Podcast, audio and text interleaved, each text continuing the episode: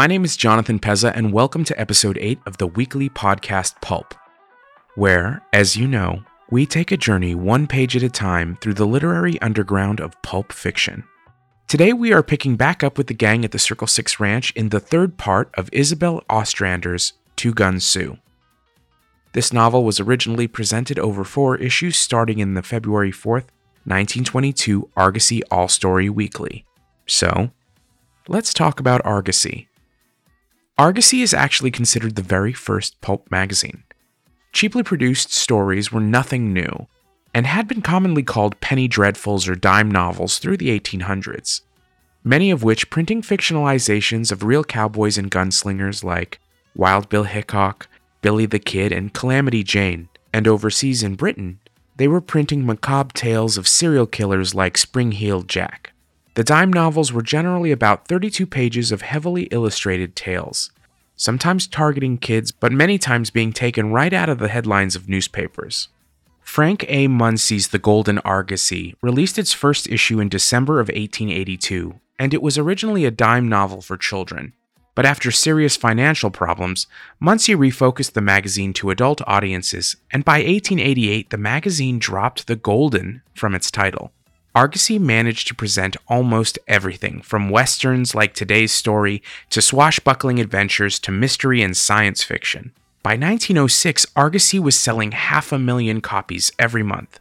Between the main magazine and its spin off All Story, which later was merged back into the main magazine as Argosy All Story Weekly, the magazine presented famous stories like Zorro, Tarzan, A Princess from Mars, and supported authors like Zane Grey, Upton Sinclair, Gertrude Barrows Bennett, Edgar Rice Burroughs, and Max Brand. It was also one of the longest running magazines in the industry and managed to keep things going up until 1978, when the magazine finally had to close its doors. So let's return to our story for today. This week, we are rejoining our friends at the Circle 6 Ranch and diving back into the closing days of the Western frontier with the continuation of Two Gun Sue. So without further ado, sit back, turn out the lights, and let me tell you a story. Chapter 4 The Last Stand. How's he coming, Miss Sue? Wes Hayward lowered his voice. Although the two were over near the corral, separated by several rods from the rear veranda of the ranch house. Did Doc Rankin make a decent job of it last night? Splendid. I don't think even a doctor from Mammon City could have performed a better operation, and Lee is resting easily, Susanna replied happily. Then her brow clouded. You haven't heard anything from Big Matt Cooley or his deputies about the search for the men who clipped the wire over beyond the creek yesterday, have you? I've been talking with Clint, and he seems to think it was Jake Brower, or some of his gang of rustlers. But Lee was way over on the other side of the ranch on the east section, you know. And yet his first conscious words to me last night were that Jake himself got him. Wes chewed reflectively on the quid he had not been able to dispose of at Susanna's sudden appearance, and then remarked, Well, Miss Sue, I think it's like you said when we met up with you on the road in that car last night. Those wires across the creek was nipped by Masega, or some of his gang under Brower's orders, just as a blind to draw as many of us in that direction as possible, while Jake himself went to settle up accounts with Lee. Thing is, how'd Jake even know Lee was riding line on the east section yesterday, and alone at that? Big Matt nor none of his deputies except Sam Moser was in Dexter last night when Lincoln Bill rode in for the dock. Bill? repeated Susanna with a ghost of a smile. Wes's weather-beaten face reddened and then he chuckled. The feller who drives for them three swells we've got up in the house, he explained. They call him Briggs like he didn't have any first name to him, but he he 'pears to be a regular hombre. He says he'd quit right now, only he promised to get him home to New York. When he does, he wants to hike back here pronto, and if you say so, Miss Sue, I can give him a job. He don't know a shorthorn from a whiteface hardly, but he'll learn quick. And if you were going to get one of them gas engines you were talking about. Susanna's own face sobered. Ah, I don't know, Wes. You're the only one except Lee who knows how matters really stand about the Circle Six and the fight I've been making to keep it. it may pass out of our hands before the gas engine becomes a possibility. Oh, shucks, Miss Sue. Wes spoke with awkward sympathy. We're doing fine this year, and that lawyer hombre in Mammon City can shore things up a little further. I'm afraid not. Uncle Dave Hartwell would do anything he could for us, but he's already stretched things, as you call it, just about to the limit. Has anyone ridden into Dexter for the mail yet this morning? Tad Mason. He ought to be back now any time. Yeah, and there's another thing, Miss Sue. It was Tad who rode back last night to have a look at that dead pinto by the break in the fence. And he found someone else there ahead of him. That Easterner who's staying down at the Central Hotel. Chandler's name is. He lowed to Tad that he'd seen that pinto more'n once round Dexter, and that hombre that was riding him was small and quick as a cat, and more dangerous looking than the ordinary local. Thick lips, flat nose, and a scar down one side of his face. Pedro Ruiz, Susanna breathed. Jake's headman next to Feliciano Masega. That's who it sounds like, nodded Wes. That Chandler hombre's got sharp eyes if he is lazy looking and moseying round Dexter with nothing on his mind but his hat. You ain't met up with him, have you, Miss Sue? Susanna shook her head. No. Lee knows him, and Sylvia met him at the dance at the Bar D, but I never saw him. If he's sure about that description of the man he noticed on that pinto, the sheriff ought to be told at once. I told Tad to leave word with Big Matt and Dexter this morning. The foreman broke off, and shading his eyes with his hand, squinted at a faint puff of dust rising in little whirls far off down the road. That must be Tad coming now. Send the mail up to the ranch house, Wes, and I may want to talk things over with you later. Susanna moved off. Let me know if there's any news from the sheriff. After Doc Rankin's ministrations on the previous evening, Lee had been placed in his own bed. Now, as Susanna entered the dim, cool living room, a tall, brilliantly blonde girl rose slowly from the low chair and faced her. There was thinly veiled hostility in that cold, supercilious stare, but Susanna regarded her serenely. I hope you've been made as comfortable as our conveniences here permit, she remarked quietly. If there is anything that you or your mother require, please do not hesitate to ask for it. My little sister is inexperienced, and with the sudden illness in the house, one is apt to fail in the lesser considerations for one's guests. We only regret that we are compelled to force ourselves upon your hospitality for a day or two because of the severe nervous shock that my mother suffered yesterday. There was a palpable sneer in Daisy Atchison's tones.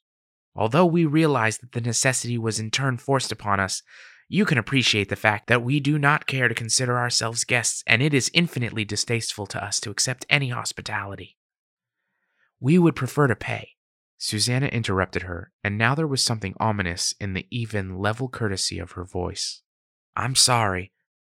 I don't believe there is any boarding place nearer than Dexter where, besides the Central Hotel, you would find only Ma Hooper's. There's plenty of bootleg whiskey in town, and she caters mostly to Mexicans and punchers on holiday. There are sometimes shots which are not fired in the air, and which might prove even greater shock to Miss Atchison's nerves than she encountered yesterday. I assure you that your stay here at the Circle Six will be made as little distasteful to you as possible. She bowed slightly, and without waiting for the other girl to reply, turned and passed around the gallery into her brother's room.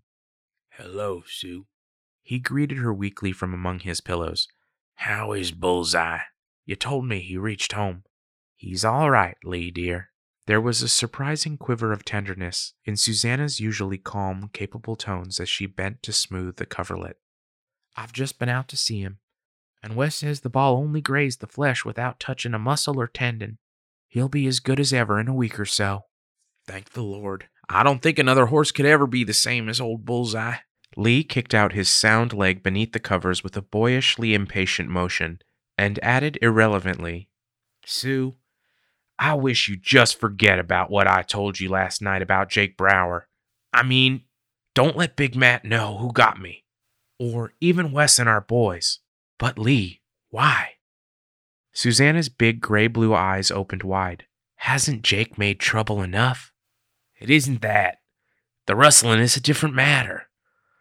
But this is a personal affair between Jake and me.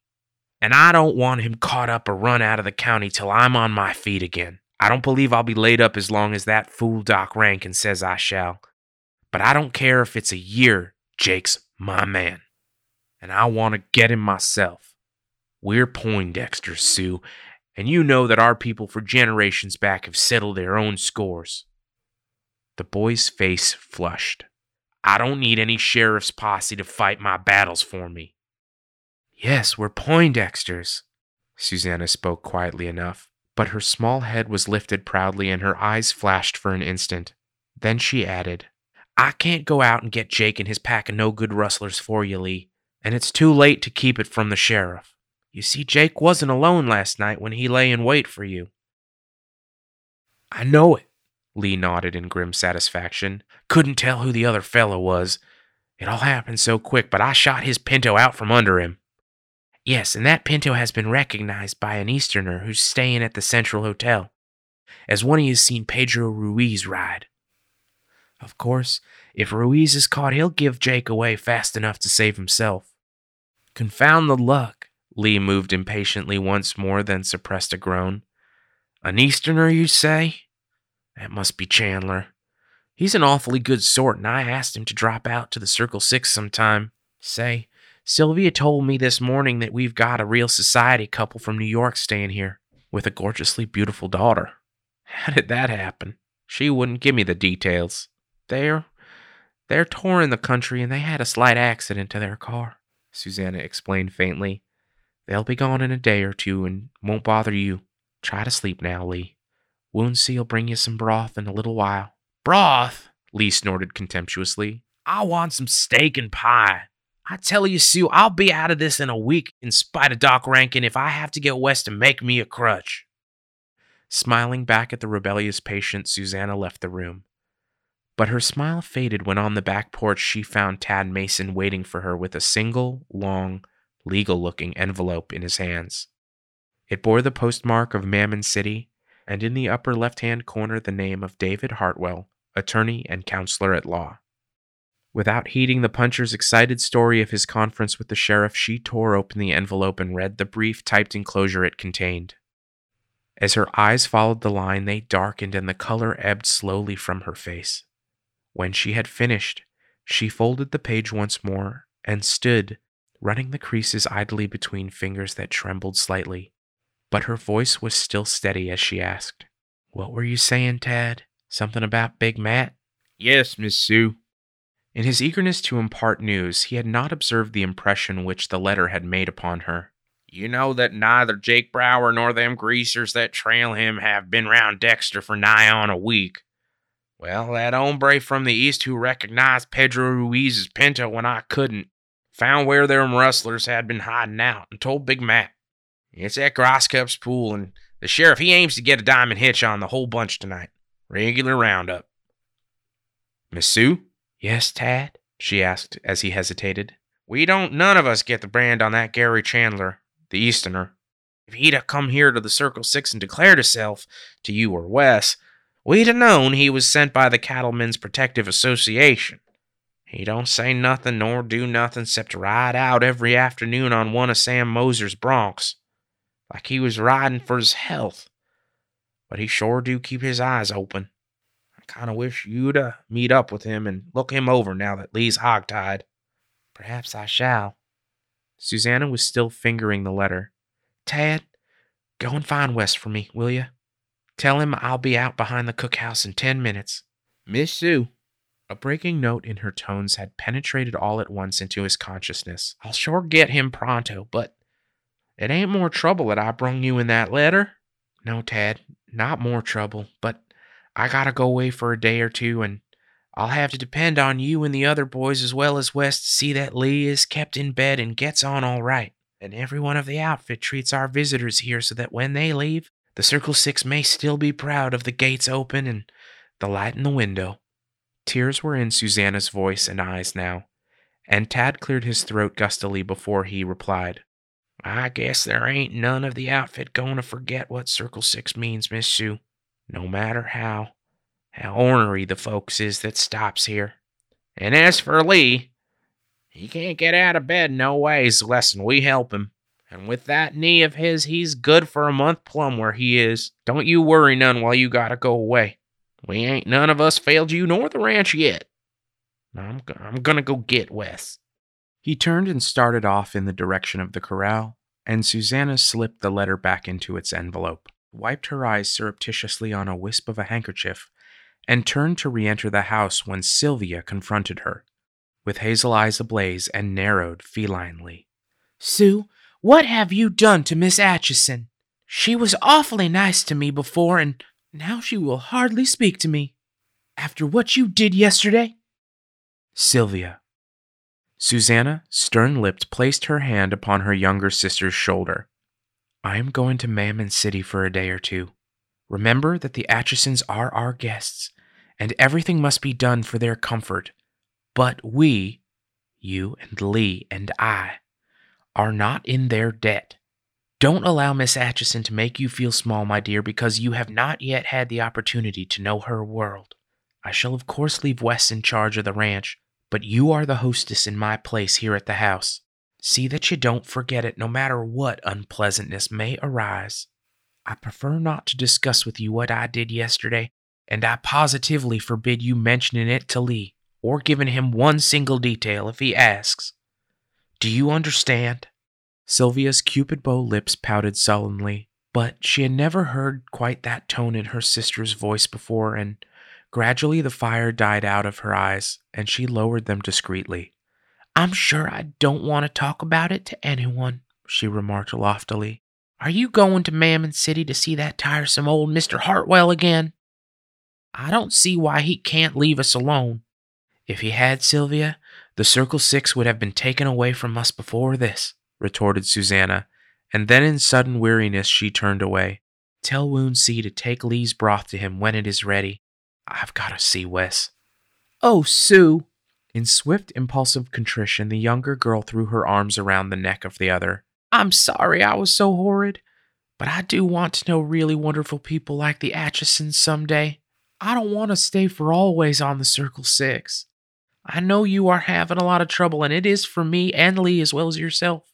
I wish I could help. Then run to the room and pack a bag for me, dear.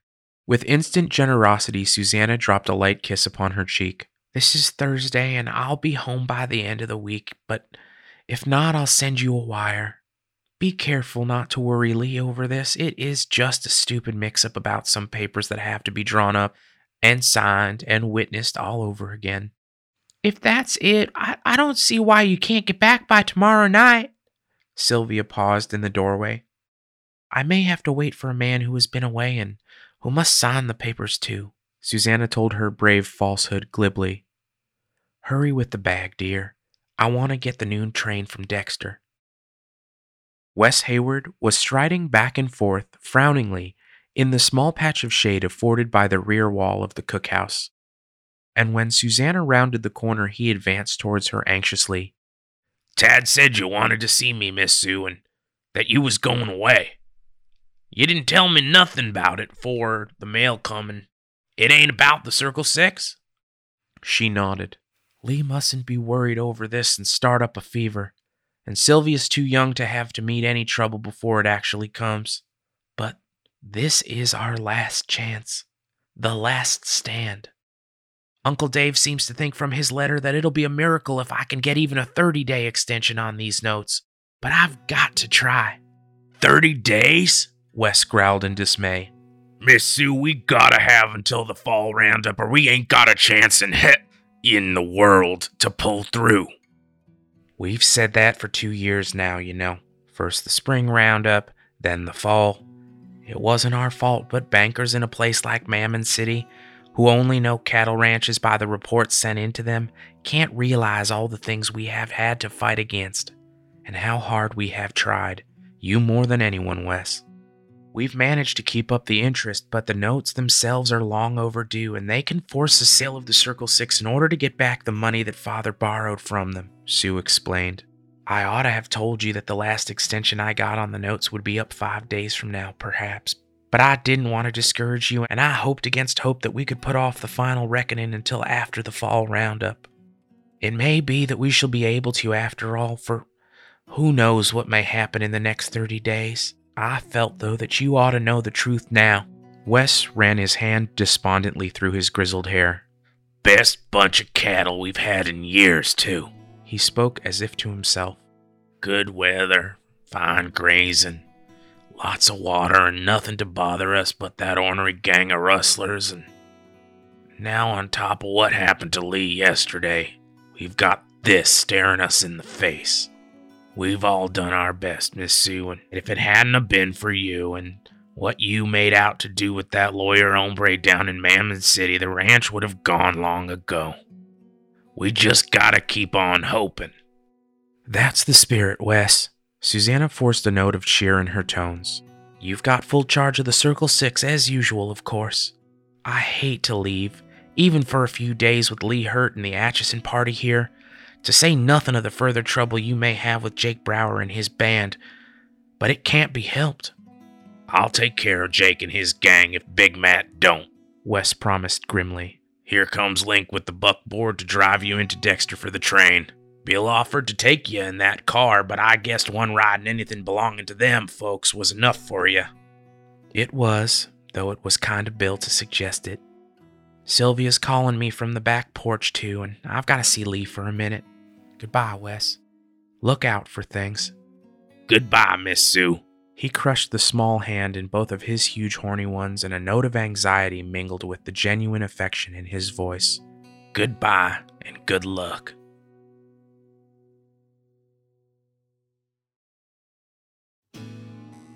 Chapter 5 That Chandler Hombre.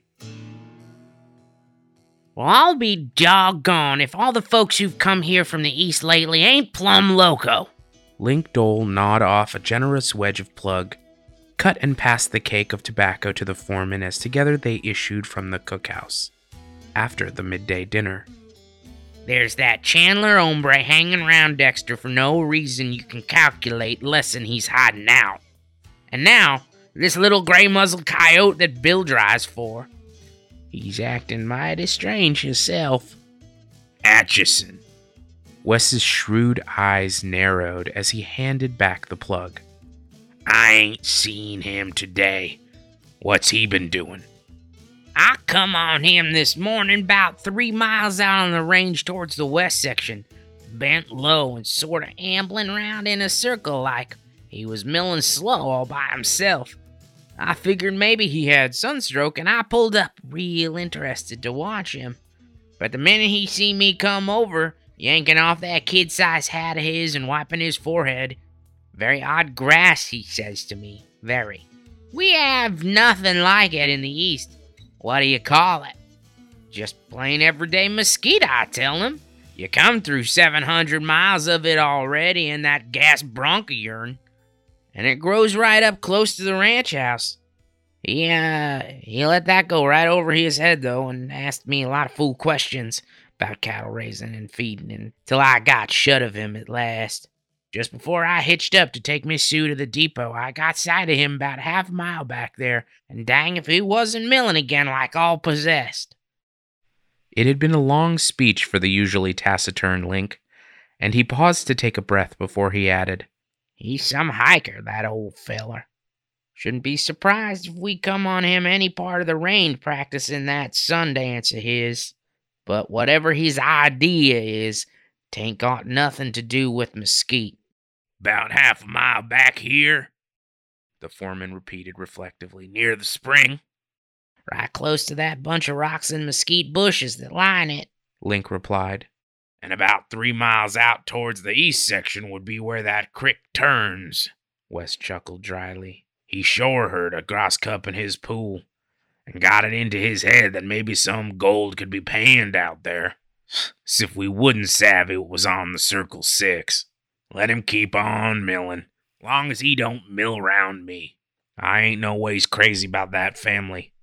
But Link had no sooner loped off towards the nearby section where he was riding line that day than the dapper gray haired Mr. Atchison came spryly down the porch steps of the ranch house and hailed the foreman peremptorily. Wes did not advance to meet him, but with a muttered imprecation he waited, lounging stolidly against the cookhouse wall until the older man had come up to him. You are the foreman, I understand, Atchison began affably. How long have you been on this ranch, may I ask? Have a cigar? He drew a couple fat, opulently banded Havanas from his pocket and tendered them, but Wes shook his head. Thank you, Mr. Atchison. I don't smoke. I chaw. And I've got a good right wedge plug now. I've been here nigh on to 18 year. There ain't no secret about it. Of course not. The financier's laugh was a trifle forced as he returned one of the cigars to his pocket and proceeded to light the other. I'm curious about the history of these great ranches out in this part of the country, that is all. Some of them are bigger than whole counties back where we live. Miss Poindexter tells me that her father came from Virginia and was the first to start cattle raising here. What was this land used for before that, do you know? Just prairie, I reckon. Wes straightened. I can let you have a nice, well broke pinto if you'd like to sort of ride around and take a look over the ranch. Shouldn't advise you to go to the far sections, though. The gang ain't rounded up yet that got Lee yesterday. A most regrettable affair. I've had a little talk to him. Splendid young fellow. Atchison's tone had assumed an unctuous enthusiasm. Too bad the, uh, Mrs. Elder Poindexter was so excited when she met us on the road yesterday that she was unable to explain the situation clearly to us, or that little misunderstanding would never have arisen. I would myself have gone back with her to look for her brother. It was positively dangerous of her to attempt the rescue without proper protection in the event that those murderous rascals were still lurking about in the vicinity and Briggs would have been no use hampered as he was handling the car. Oh, you needn't have worried none about Miss Sue, Wes drawled easily. She's nigh on the best shot in the county, and I reckon you seen she can take care of herself all right. But about the Pinto. Dakin Atchison shook his head. Ah, uh, my riding days are over, I'm sorry to say, he replied. I'm going to take the car and drive into town this afternoon. I understand the father of these young people here founded it. He must have been a remarkable man to leave a professor's chair in college and make such a success of a ranch as the Circle Six appears to be. He never tried anything but cattle raising? Wes turned his eyes slowly until they encountered the sly but keen, sidelong glance of his self constituted companion, and then as slowly they traveled out again, with no change of expression over the rolling, grassy range. Nobody around here ever done anything else but one poor ornery fool. He tried to pan gold out at the creek and went loony over it, he responded carelessly. I ain't never heard tell of no gold in the state. I fancy that there are other valuable minerals or oil in these parts of Texas, remarked Atchison, but his eyes were still fixed upon the weather beaten, inscrutable countenance of the foreman, who essayed no reply and seemed indeed not to have heard. After a pause, the other added impatiently with a sharper note of insistence. What uh, is the nearest locality where a paying mine has been discovered or, or a well brought in? I reckon the nearest is that lead mine, the Jumping Jupiter. But it never amounted to much, and, and there's a lot of pretty looking wells up at the Americo lease. Got all that machinery yet, but that's all they ever did get, except some dry holes. Wes shaded his eyes with his hand and looked off down the road from whence his keener ears had caught the sound of galloping hoofbeats. Some of the boys from Dexter are a comin', and Bill Briggs is riding up your car. He started off at a run for the gates and reached them just as a huge, red bearded man on a splendid bay horse swept in, followed by a smaller, rat eyed individual on a wiry little pinto. They pulled up so suddenly at sight of Wes that their mounts all but slid upon their haunches, and the big man flung himself carelessly from his saddle. Howdy, Wes. Tad give you the news? He rumbled in deep, hearty tones. About that Chandler hombre locating Jake's outfit in the hollow by Grasscup's pool? The foreman nodded. He says you aim to round him up tonight, Matt.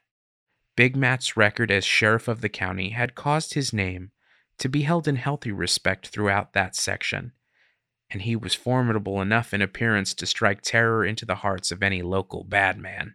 But his blue eyes were astonishingly mild, and his smile boyishly candid despite his forty five years. Now, however, his face was set in stern lines, and the blue eyes flashed. I aim to put 'em where they ought to have been long before this. Sim, He turned to the deputy sheriff who had accompanied him. Hold, Redcoat, a minute. I want to have a word with Wes. Show wheel, Matt. Sim Moser dexterously caught the bridle which the other tossed to him, and added with a yellow toothed grin, Get Matt to tell you where I come on him yesterday and who he was with. There was a gloating, exultant note in his high, thin voice, and the close set eyes gleamed with triumph. Wes gazed at him speculatively. Don't like him, do you, Sim? He asked. I thought he was a nice right feller when I met up with him down to Faro Jim's. Come on, Matt. He led the sheriff to the porch of the deserted bunkhouse and watched the huge car with Bill Briggs at the wheel and Atchison alone in the tonneau as it whirled off down the drive, past Sim and the rearing horses at the gate by a narrow margin, and disappeared on the road to Dexter in a cloud of dust. Big Matt seemed in no haste to reopen the conversation, and at length the foreman observed, I'd sure like to be riding out with you tonight. Calculate Pete Ruiz will be with the rest of the gang, or do you figure that he's skipped? I ain't figuring that we're bound to find any of them there. The sheriff drew a pipe from his pocket and filled and lighted it before he went on.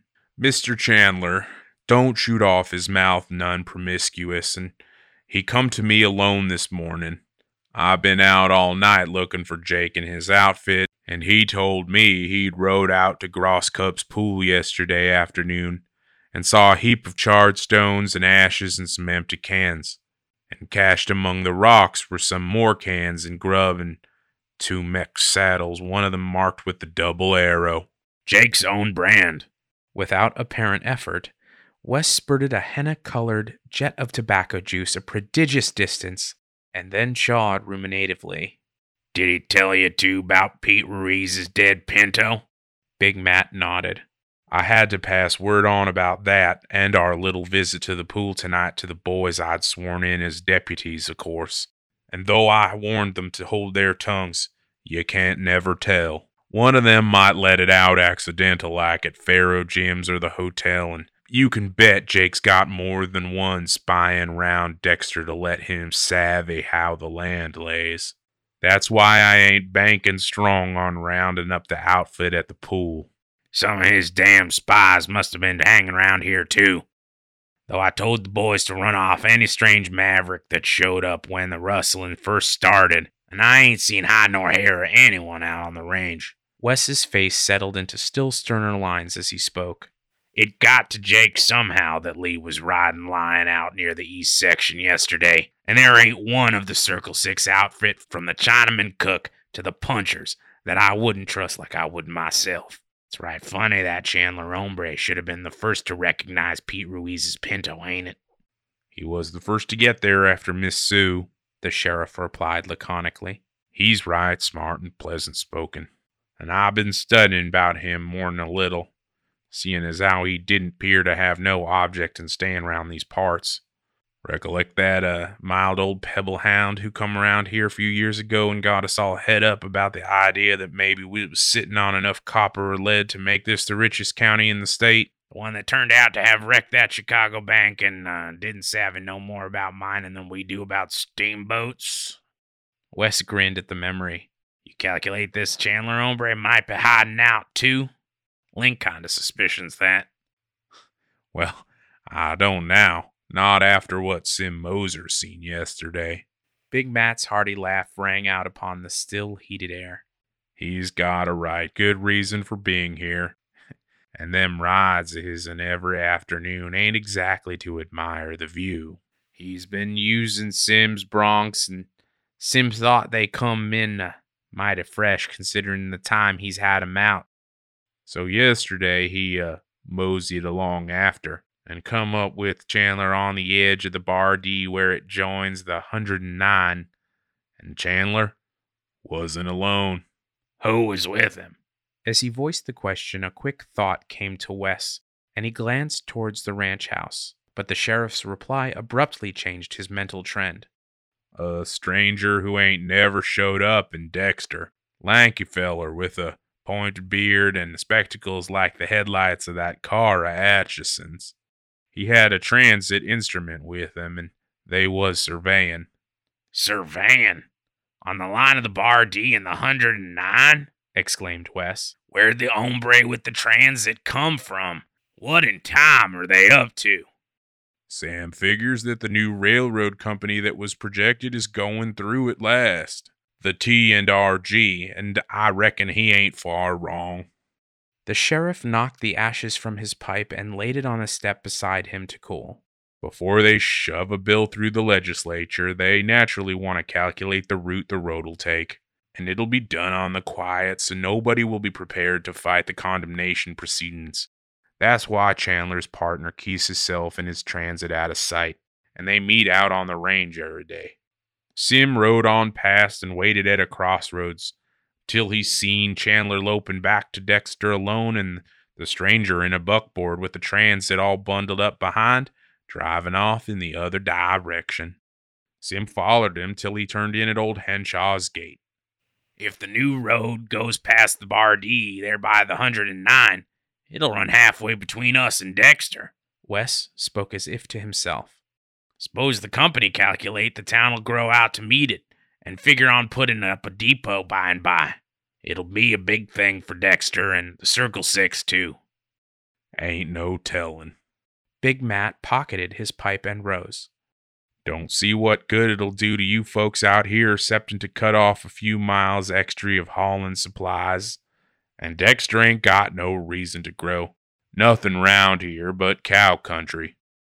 Howsomever, I didn't come out here to gossip about that Chandler hombre but to see if you and some of the boys don't want to join our posse tonight. The boys can go, excepting a couple to ride the range, but I'll have to stay here. Wes shook his head regrettably.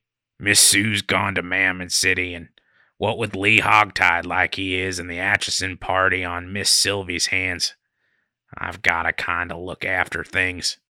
Well, I don't exactly need the boys, but if they want to come along for a little excitement, Tell him to meet us just outside the town on the road to the pool, long about nine. there ain't gonna be no moon. Big Matt chuckled as the sudden thought crossed his mind. I heard that when the hombre who runs Atchison's car drove into Dexter for the doc last night, he said Miss Sue had stuck him up with two guns and made him take her in the car to look for Lee, leaving the ornery old cuss and the women folks in the road. I reckon I savvied what I was doing when I learned Miss Sue how to shoot. So long, Wes. You'll get the news if we round up Jake's outfit. The foreman watched Big Matt as he strode to the gate, mounted, and followed by his deputy, galloped off in the direction of the little town. Then he turned and started for the corral, his mind busied not so much with the projected attempt to capture the rustlers as with the revelation of Garrison Chandler's activities. If the road did go through in the direction indicated, and a depot were built so much nearer to the Circle 6 than the one in Dexter, it would considerably increase the value of the ranch provided they could manage to hold on to it until the time was ripe. But railways are not built, nor do towns grow in 30 days.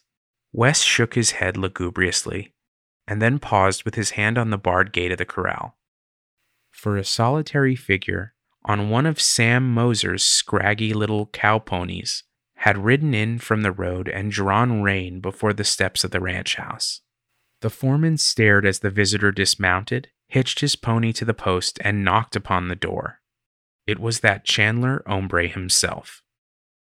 Meanwhile, Sylvia, after vain efforts to draw into conversation the born and sulky Miss Atchison, had ventured into the august presence of the young lady's mother with the politely expressed hope that she was comfortable, only to meet with a haughty rebuff from the nerve shattered one. Chagrined, she wandered into her brother's room, and finding him in an obstreperous mood, vented her vexation in a lively argument with him regarding his diet, which was still uppermost in his mind. I'm not gonna be starved to death by a Chinaman and a kid like you, Lee announced wrathfully, you tell Wound C to bring me a thundering big plate of beans tonight and a cup of coffee, or I'll cut off that pigtail of his as sure as he's alive. You couldn't even stand up and you know it, retorted Sylvia with a fine disregard of the consolation due to the invalid. You are going to have some milk toast. I'll throw it at his head, Lee interrupted. If you do, you'll get nothing else. I don't intend to have Sue blame me if she comes home to find you in a fever. Sylvia tossed her golden head. I should think I had enough on my hands with the Atchisons just as disagreeable as they can be, without you fussing about your food. What are they disagreeable about? Lee forgot the gnawing emptiness within him in sudden aroused curiosity. The old man came in to see me this morning and he seemed to be all right, although I thought he was embarrassed over something. I should think he would be. Sylvia checked herself and added hastily. I mean, his wife and daughter.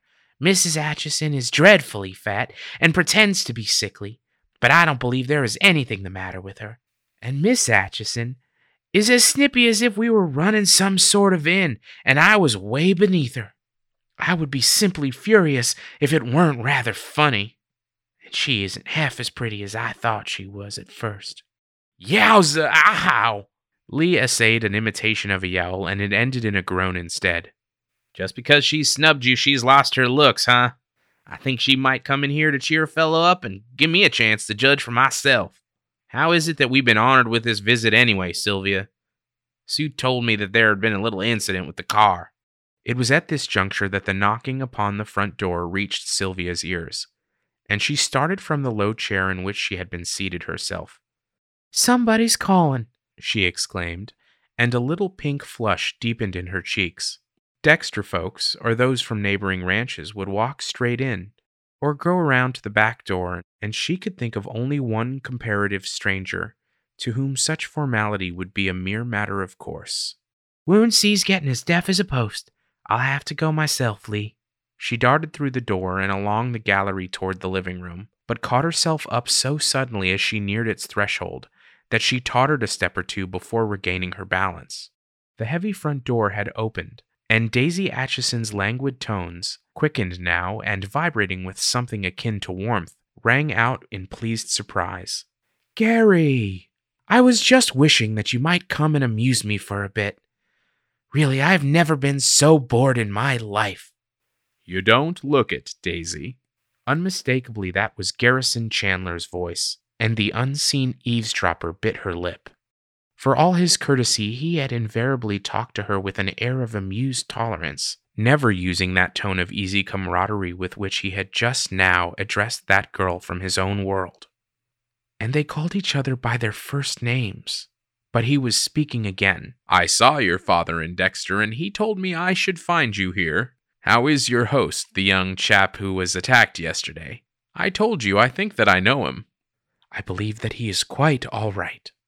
The listless, indifferent tone had returned to her voice, and there was a soft rustle of silk as she sank once more into her chair. Father went in to have a little chat with him this morning, and, and he seems to be doing as well as can be expected.